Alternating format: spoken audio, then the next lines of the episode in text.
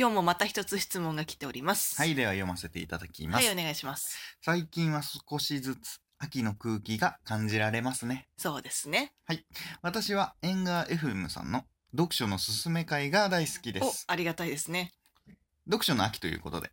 またお二人のおすすめの本を教えていただきたいですとのことです。はい、もう秋とはいえど今日めちゃめちゃ暑かったけどね。そうですね、30度とか言ってたからね。びっくりしたね、あれは。本当にまた夏かよって思って ね、再びね。まあでも読書の秋ということで、はい、我々のおすすめの本をお話できたらと思います。はい、はい、じゃあ宮城さん何かありますか？私からですか？まあ大抵この縁側 FM って宮城さんから始まるからね。まあ確かにね確かに。いやでもたまにはさ、ちょっとそちらから言ってもいいんじゃない？私が結構喋りすぎるからさ。まあどうせ私から始まっても全部奪われるんですけど、ね、そんなことはない。じゃあ話していきます。はい、お願いします。まあ、前回は伊坂幸太郎さんの回だったみたいな感じだけどね。まあ私もやっぱその時に紹介した、うん、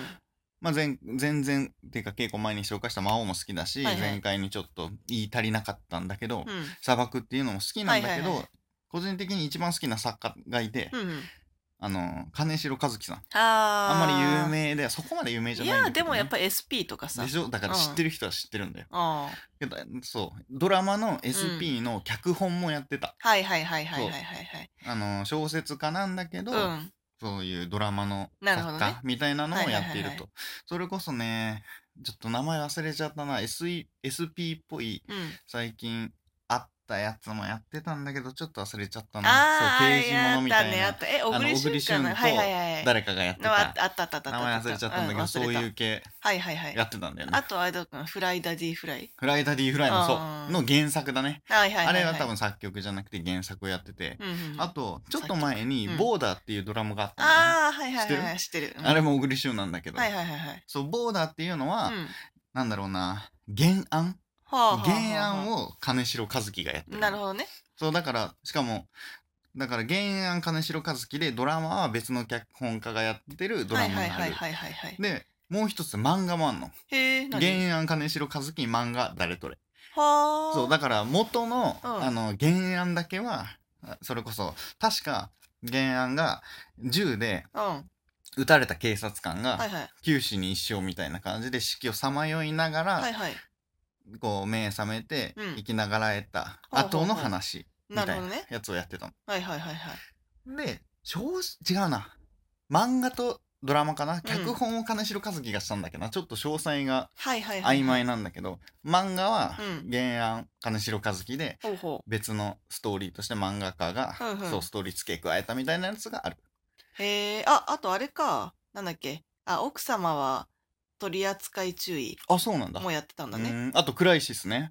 クライシス、ああはいはいはいはい、公安なんとかかんとかってやつ、そうなるほどね、が好きで、うん、金城和樹さんが好きで全部多分本は読んでる。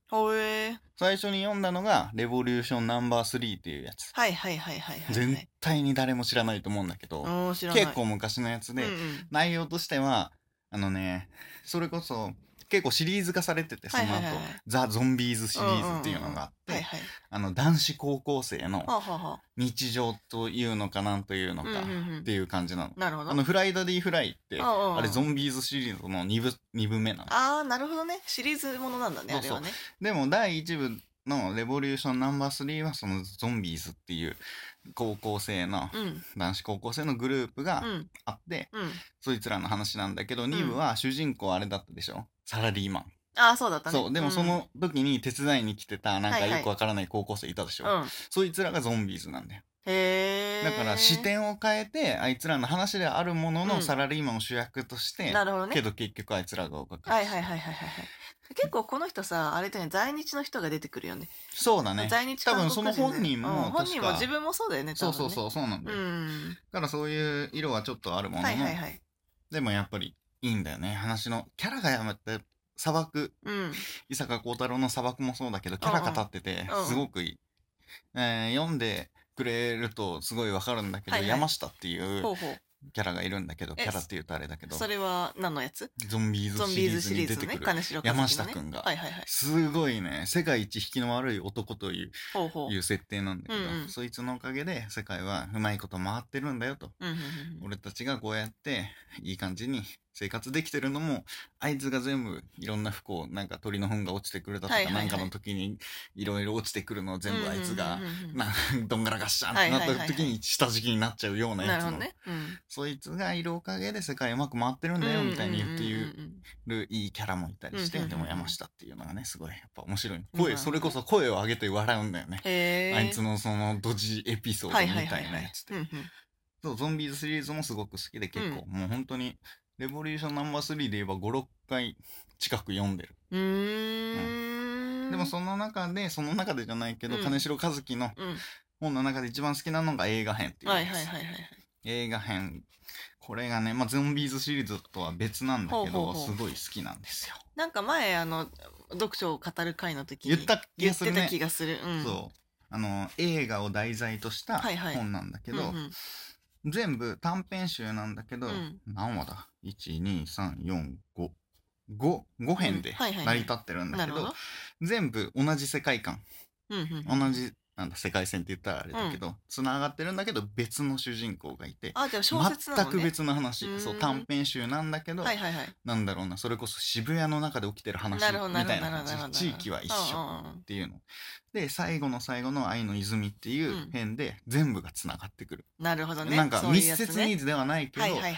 あの時のあいつが出てくるなみたいな。なるほどね。まあ伏線回収系じゃないけど、そうでそれぞれちゃんと何かしらの映画に即した、はいはい、なるほど、そうストーリーになってる。タイトルも全部太陽がいっぱいだ、うん、とドラゴン怒りの鉄拳、はいはいはい、これもちょっとなんだマイナーだけど、うん、恋のためらいとか、うん、で最後が愛の泉で、まあローマの休日の話でもあるんだけどね。休日の話というかローマの休日をちょっと上映会をしようぜみたいな話、うん、そうこれがまたね最後のショートがすごくいいんだよね、説が。これも本当それこそ魔王とかでもあったけど、うん、私もね結構付箋がたくさん貼ってんだよね。本当だ、付箋たくさん貼ってある。そう、この本でね私が一番好きなところだけを読んでパスをしたい。ちょっと6分も7分も喋っちゃったので、はい、どうぞ。まあ最後らへんにね、まあいろいろ主人公がいろいろね催しを起こそうとして、うんうん、自分のおばあちゃんとかにねインタビューみたいなことをするわけですよ、はいはい、でおじいちゃんとどうだったみたいな話をするの。その時にどう思ったかみたいな一節があって、うんうんうんうん、ちょっとさらっと出てこないんだけど、うんうんうん、まあちょっと待ってね、うん、なんだろうな、おじいちゃんがちょっと亡くなっちゃってるんだけど、はいはい、元気がなくなって、うんうん、おじいちゃんも亡くなってしばらくしてちょっとおばあちゃんが元気がなくなってきてしまっていると、ね、うんうん、だから今日その主人公と親戚一同と一緒に何かしらちょっと元気づけさせようという話なんですよ。こ、うんうん、の一節で、うん、おばあちゃんがおじいちゃんの話をするんですよ、うんうんうん、でおじいちゃんこうでこういう風なことがあったんだよみたいな、うん、クスクス笑うわけですよ、うん、ちょっとさらっと出てこなかったねって言うんですけどその後にやっぱりね自分も愛する人に、うん、死んだ後にクスクスと笑えるような関係だといいなみたいな、おそう亡くなった後に ねそう悲しむとかじゃなくて、うんうん、自分もねあの人の話をすると亡くなってるんだけどクスクスと笑ってしまう、はいはいはい、悲しくて泣いちゃうんじゃなくて、そういう話です。なるほどね。なんか泣けそうだね。めちゃめちゃ面白い、うん、いい、すごい、でも笑える。これも私は大好きな映画編、ね、映画編ね、金城和樹の映画編ね、ぜひ読んでください。ちょっと時間もないですけど、はいはい、宮城さんどうですか？私はそうだな、まあいろいろね、うん、まあ読んできまして、うん、で、まあやっぱり例えばなんだろうな、シェイクスピア読んだよ、うん、あれシェイクスピアの中だとアテネの大門ってやつが一番面白い。知らないな、うん、あれが一番面白いやつよ、うん、シェイクスピアあれは好きです、うん、で、うん、で、まあそれはいいんですけど、うん、まあ夏目漱石とかもね、うん、まあ、夢十夜に会った時は本当衝撃でしたね、うん、やっぱりあれもすっごく面白い。やっぱこんな夢を見たっていうので、うん、この短編集なんだけど、うん、なんか非常にこうなんていうのか独特の世界観というか、本当に切り口なの、なんか読んだことないんだけど切り口がすごいの。切り口っていうか本当に夢の世界で自分、うんうんうん、実際ファンタジーなんだ。ファンタジーって言ってもでも本当になんか夢の話だから、うん、実際に夏目漱石見たのか分かんないけど、うん、夢の話がちょっと意味分かんなくてちょっと怖いのね。でもやっぱり夏目漱石のその表現力っていうのがすごく素晴らしいの、うん なるほどね、なんかとっても綺麗な文章で、うんうん、でこう読んでるだけでその光景っていう美しい光景がこうわーっと浮かんでくるようなでね、やっぱ中学の時の高校かな、うん、とかみんなが使ってる国語の教科書に絶対出てくるんですよ。はいはい、なんか大半の人は使ってる。うんうん、私は大半の人ではないな。で、まあ、第1夜と確か第2夜だったと思うんだけど、うん、が出てきてね、そこもね、うん、本当に素晴らしいチョイスなの。そこで知ったの？うん、それはもうその前から知ってたの、うん、おばあちゃんからなんかもらって本を。じゃあテストちょろちょろだったの？まあ、ちょろちょろだった。うん、まあまあ。うん、